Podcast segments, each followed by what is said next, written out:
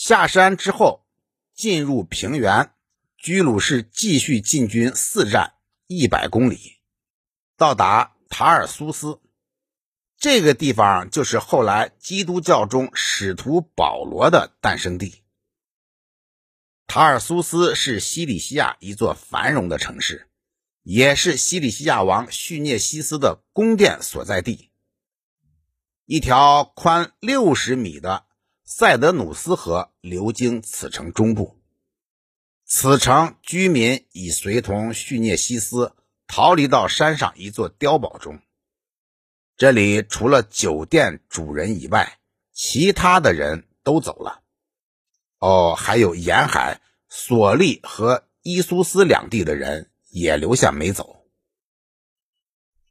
这个时候，叙涅西斯的夫人艾皮亚克萨已经比居鲁士三世早五天到达塔尔苏斯，但是当他越过山区奔向平原的时候，梅农的军队有两个连队失踪了，有人说他们是在进行一些掠夺的时候被西里西亚人砍烂了，另一个说法是他们被遗落在后面和部队失去了联络，找不到路，四面徘徊。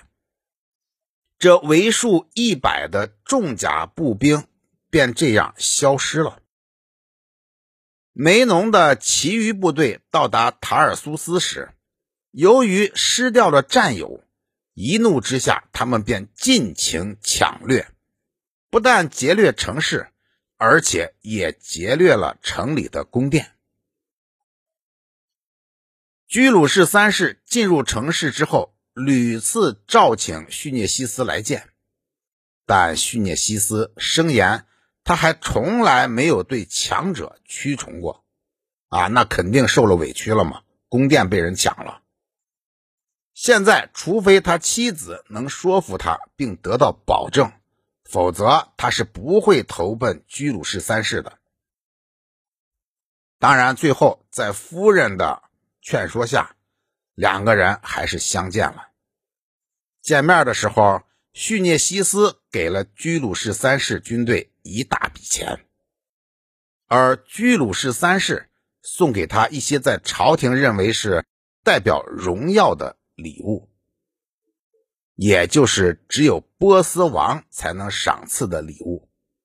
看来这个时候，居鲁士三世已经开始行使帝王的特权了。